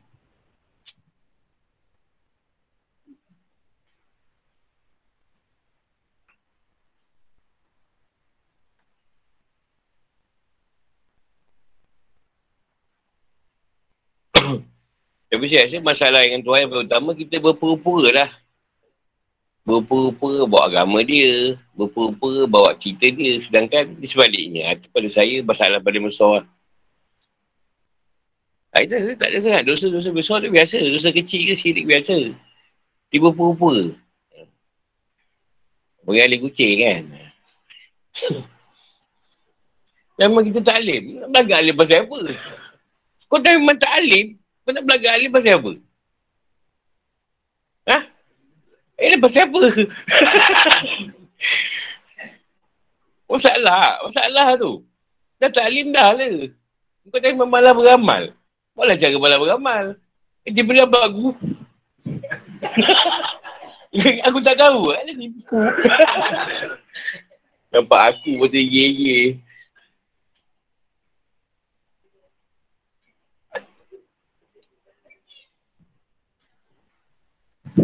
Tak, sekarang masalahnya kalau kau buat betul pun, aku pun tidak apa. Eh, kau beramal depan aku pun, bukan untuk aku. Kau untuk Allah kan. Apa kau nak tunjuk depan aku amalan kau? Nampak? Ha.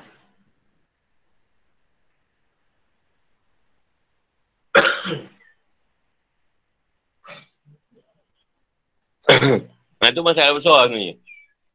Dah tak alim nak mengaku alim.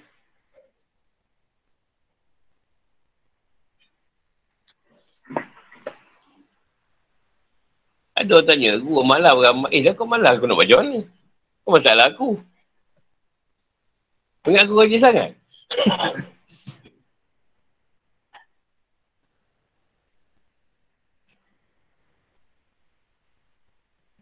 Dia tu yang kata biar amal sedikit tapi si koma.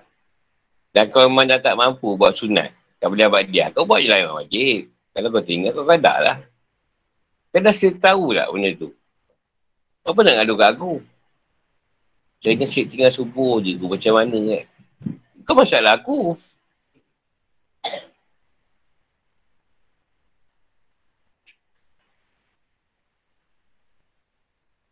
Jadi kita rasa kita hamba Tuhan. Kena buat apa yang disuruh. Kita kena cari cara yang boleh memperbaiki amalan tu tadi kan. Kau cari cara. Aku pergi tip je.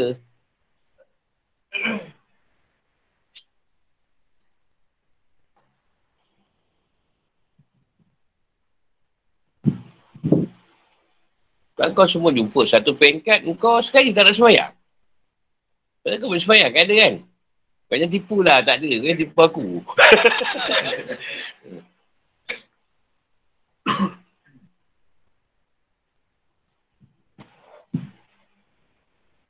Kadang-kadang, kau tak faham Allah tu tadi. Ada peringkat. Dia nak tengok, nak pergi kau rasa. Macam mana kau semayang dan tak semayang tu. Ada beza lah. Ha, ketika tu dia pergi lah kau rasa kau tak semayang. Macam ni rasa. Jadi ada sesuatu berlaku. Jadi kau rasa mungkin kau tak semayang ni tadi. Jadi berlakulah perkara macam ni. Adalah kau dah tahu jawapan, kau semayang lah. Jadi kau dah tahu kalau kau tak buat, akan berlaku perkara yang macam ni. Ha, tu je. Dia nak istirahatkan kau. Bagi rasa istirahat. Istirahat. Tak susah. Kau tak semayang pun senang je. Aku pelik kau sebelik. Seronok juga tak semayang ni. Duit masuk je. Aku dapat rasa istirahat tu. Dah.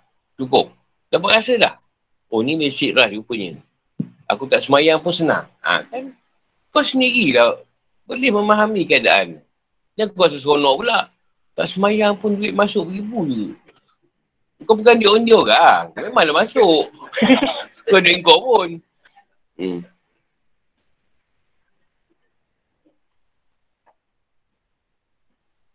Kau boleh belanja pun dia orang tu. Kata kau. Jadi, kat situ lah Tuhan bagi kita faham. Bila kau tak buat, apa kau dapat. Kau buat, apa dapat.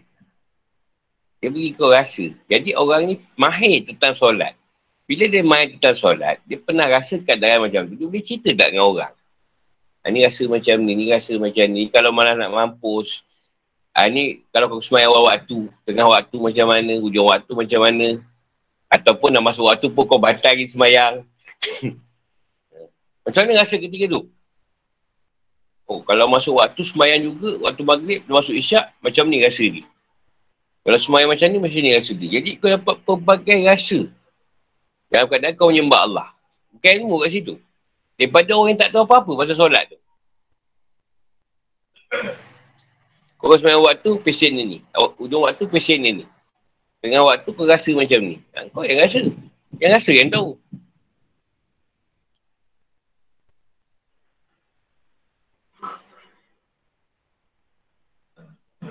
Jadi ilmu solat lah. Macam-macam ilmu kau dapat. Subuh gajah, dinosaur. Subuh kadak macam mana. Ha, kadak tu dah sampai asal tu kan. Kadak dia kat asal.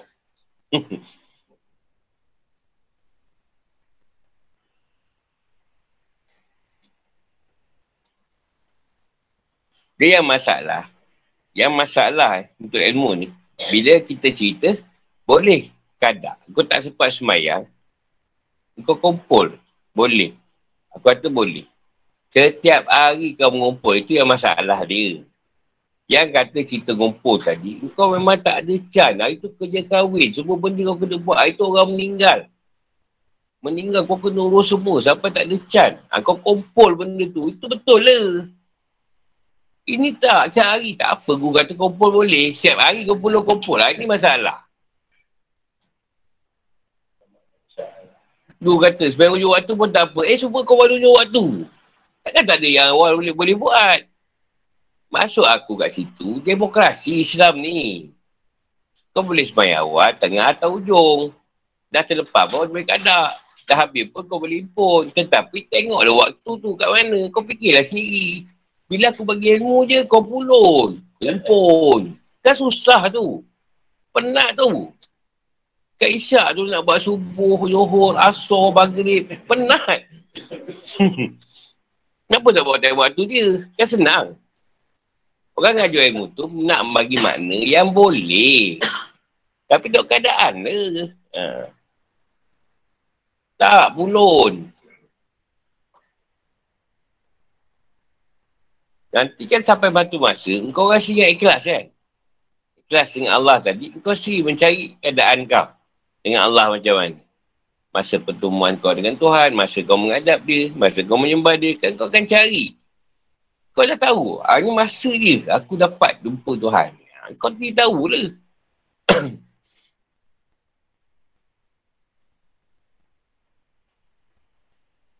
ha, tu masa yang menuntut ilmu.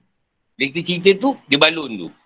Sedangkan benda tu, tengoklah kan, ah, tak perlu balun kumpul. Apa dah susah-susah. Masuk waktu gila semayang. Kan senang. Eh tak, aku impos senang. Penat, oi. aku menghiburkan segala solat pada jamak isyak. Eh, jamak isyak pula. Jamak takhir isyak. Setiap hari takhir. Tak pengajar.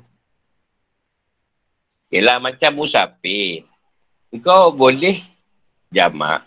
Boleh tak jamak. Ha, apa masalah? Tak jamak pun tak apa. Eh tak boleh. Ni dah masa nak jamak. Boleh tak jamak? Sebab pada orang sufi, susah ke solat? Susah ke balikkan semayang? Ha, ini kejap kau balik semayang, kau semayang kat dalam tu. Masalah ke segan orang? Kau semayang? Kau semayang lambat? Orang sufi tak? Tak jamak pun tak apa. Orang salah pun. Tetapi Allah bagi hadiah. Memudahkan urusan kau. Kan? Ha? Boleh, boleh buat. Tapi kalau kau rasa... Ha, contoh aku jadi imam. Aku pergi JB jadi imam. Susah kalau aku nak buat jamak. Sebab yang makmum tu semua JB. Dia nak berdoa juga. Nak berzikir juga kan aku. Ha, tak, tak ada jamak. Pandailah aku nak semayang lepas tu kan. Susah sikit nak buat. Ha, itu yang tentu kan dah keputusan tu. Pulun. Mampu kau dah jemaah Aku nak jamak. Senang. ha? tak masalahnya. Yang belakang ni dol juga. Ikut juga jamak. Gua ada tambah lah. Lepas sekali lah. Islam ni mudah. Tapi jangan dia ambil mudah. Ha, tu je. Ni baby sampai ke subuh. Sampai situ lah. Assalamualaikum. Ha, jumpa di lain masa. Kalau hidup lagi lah. Assalamualaikum. Terima kasih banyak, Guru.